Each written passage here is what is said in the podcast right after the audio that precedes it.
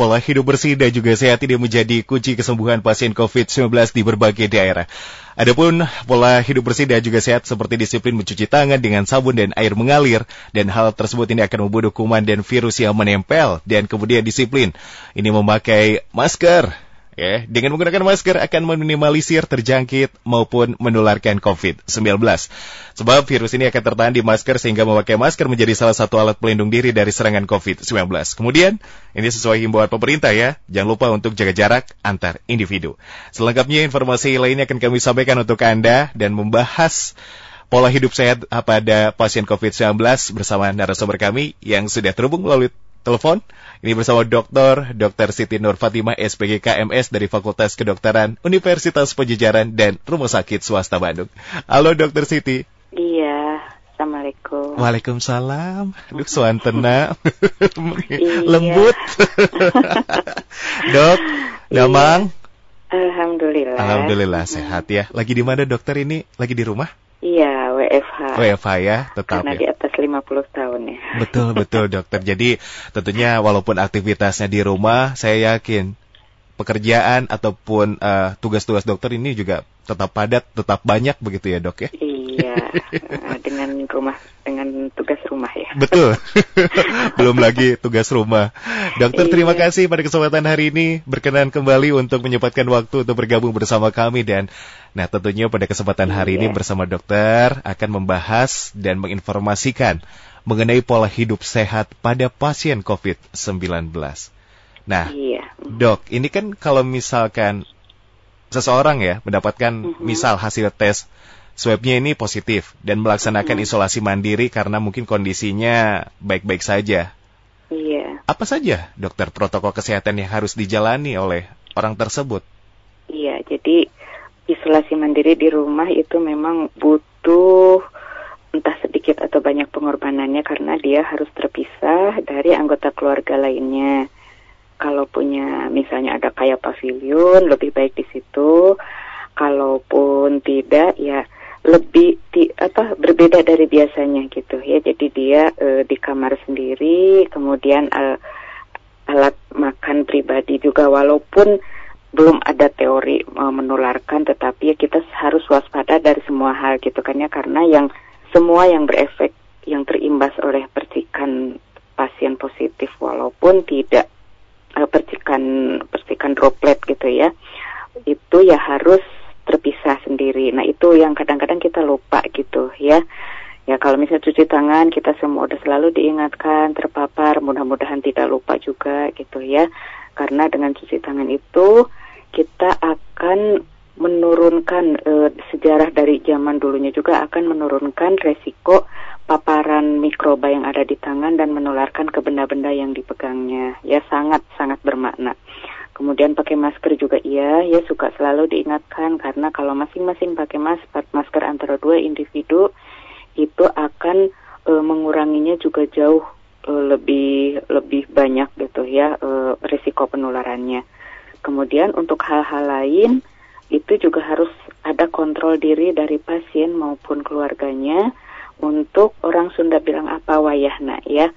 E, mumpung masih tidak bergejala, Mhm. mumpung e, kondisinya baik Ya, dan kita juga harus menjaga diri e, menularkan pada anggota keluarga di rumah ya yang kita sayangi. Kalau mengingat itu sih insya Allah kita bisa mengingat dan terus disiplin ya. Kalau kita melihat pasien-pasien yang harus di rumah sakit yang kondisinya menurun itu pengorbanan kita dan keluarga itu tidak ada apa-apanya gitu ya. Karena penyakit ini masih baru berkembang ada perkembangan yang tidak bisa diduga pada orang-orang tertentu yang eh, ya masya Allah gitu kan ya. Mudah-mudahan mengurangi eh, mengurangi dosa dan menambah pahala orang yang menderitanya gitu ya. Nah kalau seperti itu insya Allah kita bisa disiplin, isolasi diri, tidak merasa berat dan menjalankan terus-terusan sampai pada batas waktu kita harus dicek lagi. Bahkan setelah dicek negatif pun baiknya memang tetap isolasi minimal dua minggu gitu ya. Ada eh, ada yang mengatakan 10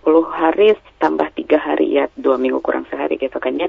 Karena resiko menularkan itu masih tetap ada gitu kan karena ini virus yang selalu bermutasi berganti sifat berganti gaya yang kita nggak tahu apakah dia lebih virulen lebih ganas uh, efek menularkannya atau tidak sehingga kita sendiri yang harus waspada gitu ya seperti itu. Baik, jadi kondisinya misal uh, pasien ataupun yang reaktif ataupun yang tes swab pun positif ini tidak bergejala ya dok ya itu masih bisa isolasi mandiri. Iya. Nah mungkin yang perlu diketahui oleh anggota keluarga di rumah ini bagaimana dokter? Apakah harus mengungsi dulu? pindah ke tempat uh, lain atau sepertinya ini kan pasti ada kekhawatiran tersendiri ya dok ya? Iya hmm. iya. Bagaimana betul, dok? Iya. Kalau misalnya terfasilitasi sih, misalnya di rumah ada pavilion dengan mm -hmm. kamar mandi sendiri itu yeah, lebih yeah. bagus ya. Tapi kalaupun enggak ya di diatur gitu ya. Yang jelas dia di kamar sendiri kemudian berkomunikasi wajar tapi enggak enggak intens. Jaga jarak itu sangat penting ya. Bukan satu meter dua meter itu juga sudah lumayan ya dengan masing-masing pakai pakai masker ya.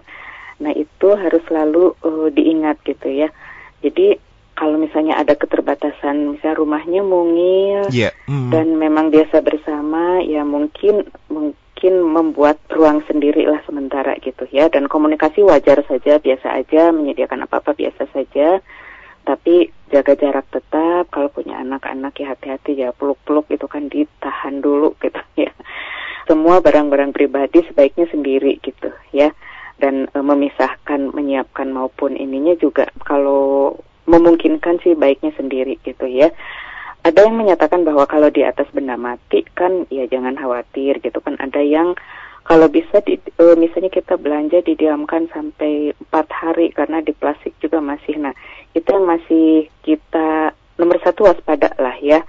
Nomor satu waspada sehingga kalau waspada melakukan sebisa mungkin apa yang kita bisa lakukan di rumah itu sangat menurunkan risiko gitu ya. Jadi dibilang mudah-mudah ya, dibilang ribet mungkin ribet juga untuk orang yang uh, aduh segala masih diatur gitu ya tapi uh, ya itu dibikin mudah dibikin simple tapi prinsipnya mengurangi kontak dan mengurangi risiko dapat droplet gitu ya Baik Dokter Siti, terima kasih pemaparannya. Jadi kurang lebih pendengar kondisi situasi memang tentunya berbeda ya dokter ya, berbeda-beda -hmm. setiap iya, iya, keluarga yang berkaitan dengan uh, sarana dan prasarana di setiap rumah.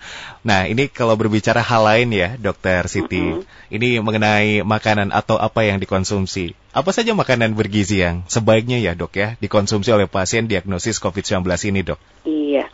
Kalau makanan sebetulnya tidak berbeda jauh dari asupan makanan biasanya. Hmm, hmm, hmm. Nah, tapi kenapa jadi ribet? Karena kita dalam keseharian pun tidak seimbang, tidak sempurna atau tidak lengkap gitu ya.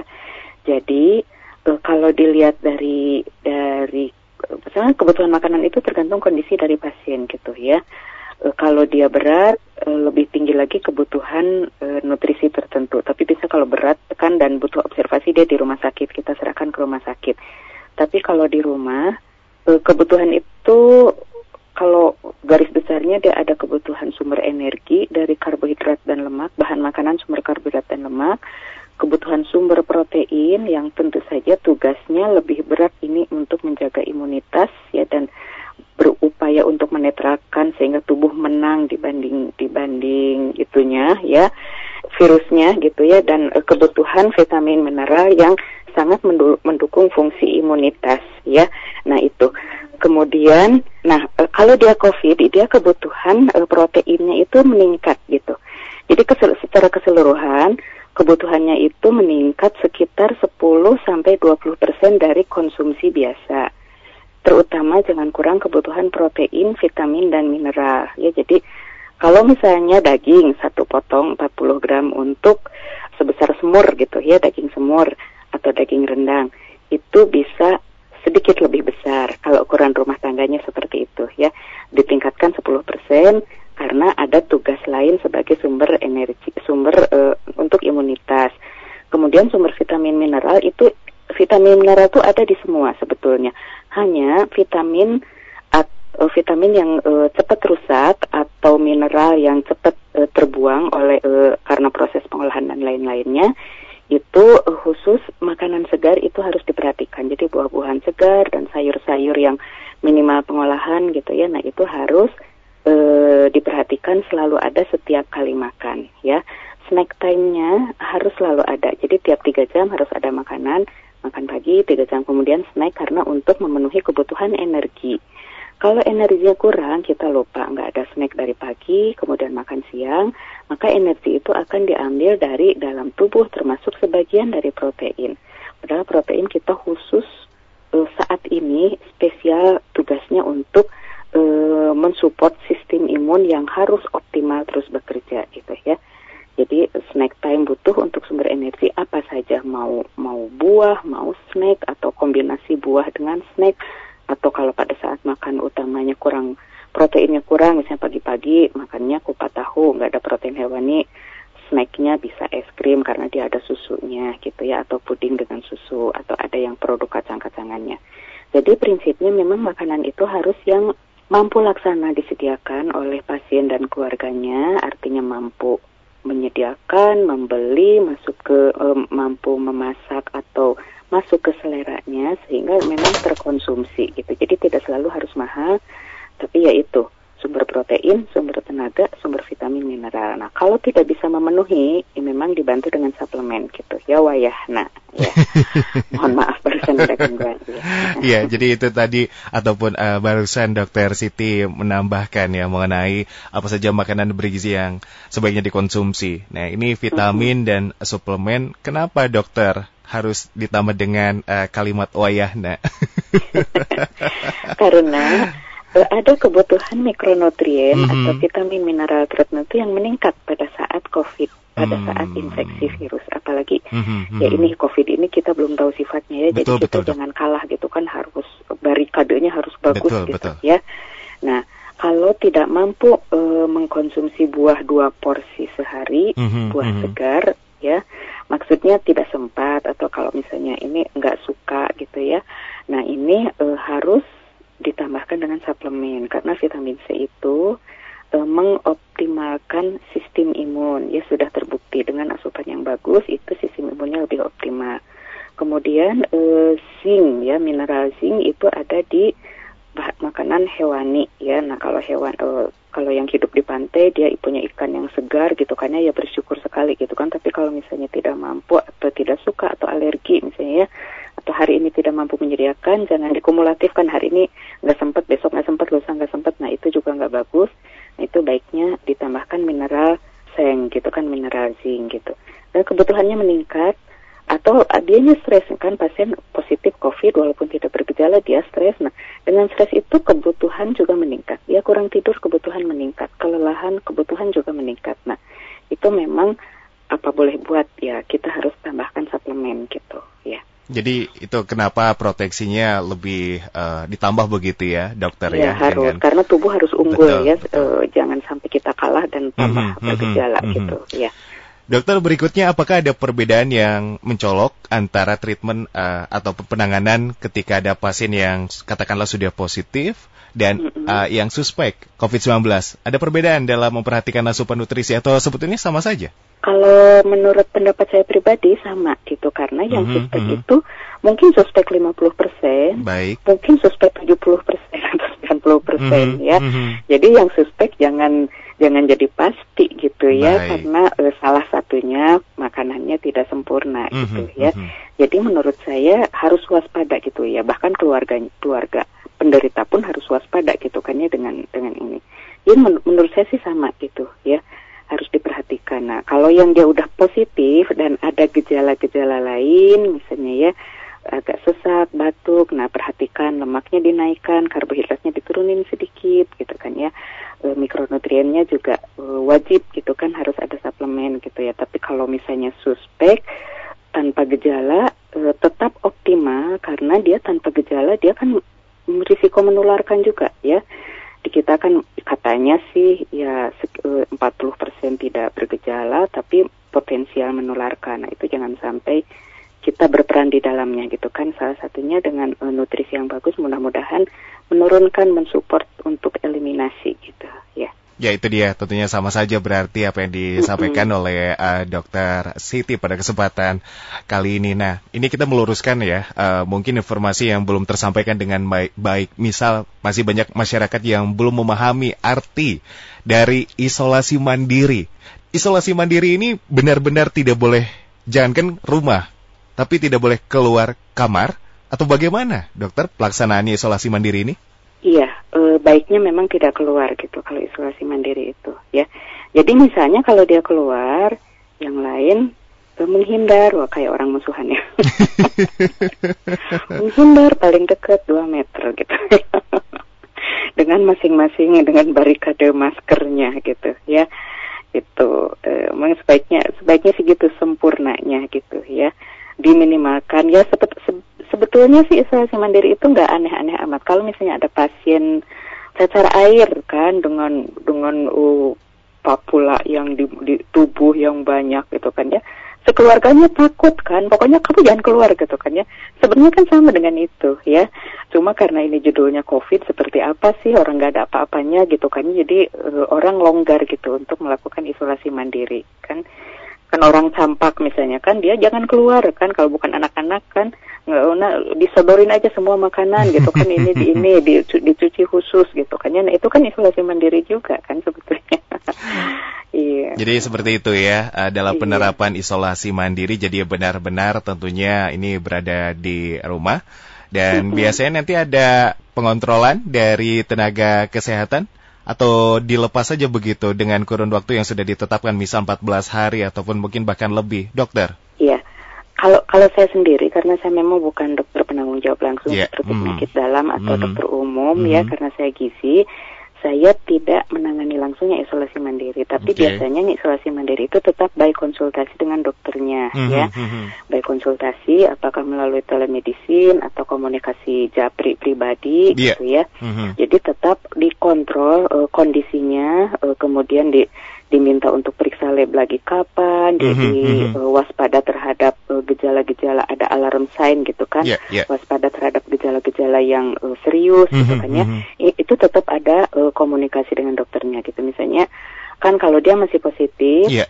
sebaiknya um, terhitung 10 hari sampai 13 hari itu harus diambil lagi swabnya gitu kan ya kemudian dilihat lagi ada gejala lain, periksa hematologi rutinnya atau apa lab-lab yang terkait terko, uh, sesuai dengan kondisi pasien yang bersangkutan ya uh, tetap ada sih ya.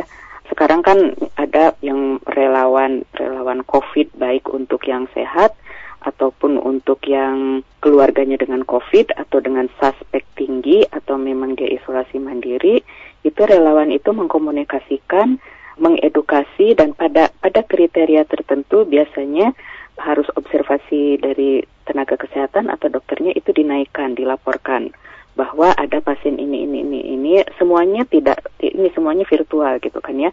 Jadi si dokternya masuk, tenaga kesehatannya masuk untuk uh, menganalisis mewawancara apa saja yang bahaya, yang progresnya nggak bagus gitu kan ya, itu uh, intens ya komunikasinya ya karena mm -hmm, banyak mhm. kepentingan mm -hmm. di sana untuk pasiennya sendiri, untuk keluarganya mm -hmm. dan untuk menurunkan penularan gitu ke lingkungannya ya. Baik, dokter kan memang uh, mengenai pandemi COVID-19 ini ataupun virus corona terus dilakukan uh, pengujian-pengujian begitu ya karena memang ini virus iya. yang baru, pengujian uh, terus dilaksanakan oleh tenaga kesehatan ataupun para ahli. Demikian pun ini para ahli gizi ya, Dok ya. Hingga iya. saat ini dok mungkin pengujian uh, uji coba ataupun penelitian dan lain sebagainya sudah dilaksanakan. Apakah sudah beberapa hal yang sudah ditemukan begitu misal begitu ya dok ya yang berkaitan dengan gizi berarti kandungan apa yang bisa membuat kita tetap meminimalisir ataupun ikhtiar ya dok ya untuk tidak terinfeksi untuk tetap menjaga kesehatan supaya lebih bugar juga. Ada dokter hingga saat ini mungkin penelitian ataupun uji coba yang sudah dilakukan oleh para ahli gizi dok? Iya, kalau e, penelitian tentu saja banyak dilakukan, tetapi penelitian itu seenggaknya tidak langsung jadi rekomendasi gitu karena Baik. kalau mm -hmm. langsung mm -hmm. jadi rekomendasi itu yeah, kan yeah. butuh perjalanan yang cukup betul, panjang dokter, sampai betul dilakukan intervensi uh, kemudian diikuti diobservasi hasil intervensi itu gitu kan dan dianalisis lagi dari berbagai aspek itu kan belum gitu kan cuma mm -hmm. pada kondisi pandemi ini kan tidak mungkin lah melakukan dengan uh, waktu yang uh, Singkat, tidak ya. kita mhm. perhatikan mm -hmm. gitu betul, ya betul. Uh, jadi dari dari temuan lapangan itu masyarakat masih belum lengkap asupan nutrisinya ya belum bagus kualitas proteinnya, sumber tenaga, eh, sumber energi, eh, karbohidrat dan lemak itu bervariasi untuk tiap segmen e, masyarakat ya. Ada yang cukup, ada yang berlebih sampai berat badan lebih gitu kan ya. Ada yang tetap kurang ya. Dan kemudian sumber mikronutrien belum ada yang bisa memenuhi kecuali pada pasien yang memang disiplin, komunitas pasien yang disiplin, isolasi mandiri dan dia mengkonsumsi suplemen sesuai dengan kebutuhannya. Ada juga yang over gitu, konsumsinya over uh, di atas kebutuhan ya tapi tetap idealnya, idealnya kalau memang over itu ada, pada kurun waktu tertentu harus diperiksa lagi gitu ya. Jadi macam-macam sih kondisi di tiap di tiap komunitas gitu. Justru yang kita khawatirkan sekarang dengan menurunnya pergerakan perekonomian, banyak PHK, daya beli berkurang, untuk makanan kualitas bagus walaupun tanda kutip tidak selalu mahal gitu ya tapi yang penting kan harus konsisten. Konsistensi asupan makanan ini yang tidak bagus sehingga resikonya tetap ada gitu ya mudah-mudahan dengan diingatkan terus dengan berbagai edukasi sederhana dan konsisten masyarakat bisa selalu mengingat gitu ya. Jadi contohnya kalau jajan senengnya noodle mie misalkan ya sebaiknya ada sumber proteinnya ada bakso telur ada bakso isi dagingnya gitu kan. Nggak cuma mie saja dengan bakso aci yang rendah kadar proteinnya gitu kan ya. Nah seperti itu sih yang yang sederhana-sederhana di keseharian masyarakat tapi harus diingatkan gitu ya. Belum bagus sih belum bagus kecuali pada segmen tertentu ya. Baik, itu dia tentunya. Ini informasi yang penting karena memang saat ini tenaga kesehatan atau siapa pun terus begitu ya dokter untuk uh, menguji uh, terus mencari hal-hal yang baru. Ya tujuan tujuannya sama ya dokter. Ingin yang iya, terbaik iya. lah intinya begitu melewati iya. di tengah pandemi ini. Dok ini kan pembahasan kita sebetulnya pola hidup sehat pada pasien COVID-19 ya dok. Nah ini kan yang sudah terinfeksi katakanlah seperti itu ya dok ya ataupun suspek. Nah ini untuk yang sehat. Kita mudah-mudahan dokter juga tidak pernah bosan untuk mengingatkan selalu, dok, ini bagaimana kita tetap uh, sehat, bugar dalam pandangan bagaimana kita mencukupi gizi kita, dokter? Iya, sebetulnya kalau kita mengingat harus sehat dan harus tetap uh, menang dari penyakit yang ada di sekitar kita yang tidak kelihatan, tentunya kita akan disiplin. Jadi jangan meninggalkan waktu makan utama. Setiap makan utama lengkap kebutuhan apa bervariasi makanannya ya. Bervariasi makanannya sumber tenaga sumber e, protein sumber vitamin mineral. Kalau lemak otomatis ada di situ semua ya. Jadi e, mendisiplin, mendisiplinkan diri tidak hanya enak di mulut tidak hanya sesuai selera tapi memenuhi kebutuhan kita ya. Makan pagi siang malam snack pagi snack siang cukup cairan ya. Dan itu konsisten dari waktu ke waktu dilaksanakan sesuai kemampuan kita, artinya tidak selalu makanan yang enak dan mahal daging-daging karena memang katanya bergizi tidak selalu seperti itu. Berbagai variasi ikan, kacang-kacangan pun tetap bisa kita konsumsi karena kualitasnya cukup bagus gitu ya. Kemudian selain e, bagaimana kebutuhan gizi itu tidak sulit dilaksanakan karena kebutuhannya tidak berubah-ubah berarti kondisi tubuh kita juga harus bagus artinya tidak terlalu capek tidak juga terlalu memanjakan diri ya karena kalau memanjakan diri hormonnya juga responnya berbeda sehingga zat gizinya tidak optimal ke e, imunitas gitu kan. Tapi kalau terlalu capek juga zat gizinya lebih untuk menyediakan energi sehingga e, untuk imunitasnya juga berkurang. Jadi e, aktivitas tubuh juga dibikin enak, cukup aktif tapi tidak terlalu capek, istirahat juga cukup ya, sehingga kebutuhan gizinya tidak bikin repot gitu, tidak naik turun. Oh besok harus uh, over suplemen vitamin C, lusa hati-hati mineral A-nya, lusa lagi uh, menstruasinya terlalu banyak, FE-nya dilihat gitu kan. Nah, itu kadang-kadang kalau banyak seperti itu masyarakat jadi males ribet gitu ya, uh, susah udahlah jalani aja gimana nasib gitu kan. Nah, dengan mempertahankan kondisi tubuh kita bagus dengan aktivitas yang nyaman, yang tetap fit, itu kebutuhan gizinya tidak ribet, tidak tidak berubah-ubah sehingga e, mendukung kedisiplin masyarakat tersebut gitu ya. Itu saja dokter, ya tips ya, ya mungkin ya harus uh, disampaikan terus, diingatkan, dihimbau ya, kepada betul. pendengar. Mudah-mudahan kita uh, kita sebagai media akan selalu support tenaga kesehatan untuk menginformasikan dan dokter juga tidak pernah bosan untuk menyampaikan itu ya dok. Iya sama-sama, terima kasih. Karena media mm-hmm. uh, perannya cukup besar. Gitu, betul, ya. betul, dokter. Terima kasih. Kita memang harus terus bersinergi ya, dok ya, di tengah iya, pandemi betul. ini.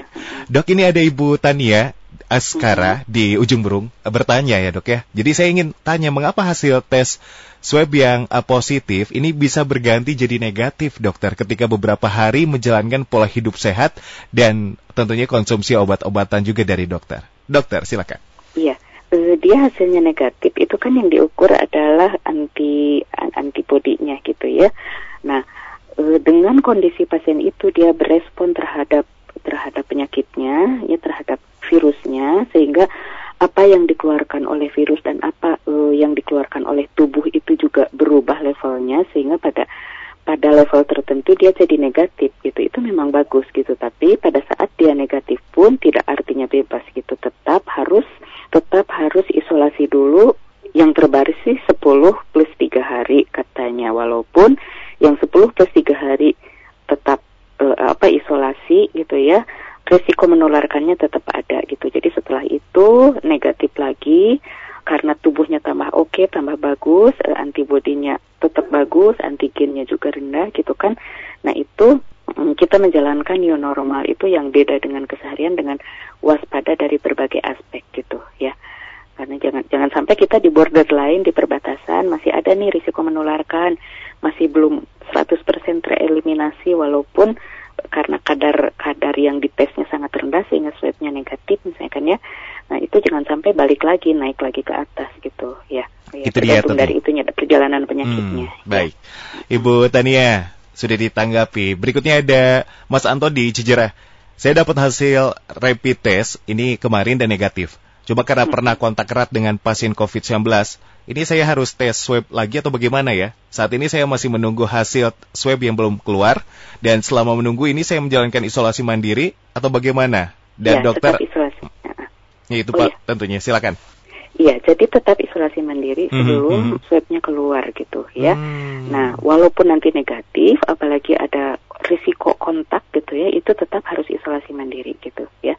Jadi ke tubuh yang bersangkutannya juga meningkatkan uh, stamina, meningkatkan imunitas, uh, menekan proses penyakitnya, ya, juga menurunkan risiko penularan di sekitarnya, ya. Jadi tetap harus, ya. Tetap harus isolasi mandiri di. Iya, iya. Lakukan ya dok ya, baik. Terima kasih ini telah menanggapi interaksi dari pendengar, dokter pada kesempatan hari ini.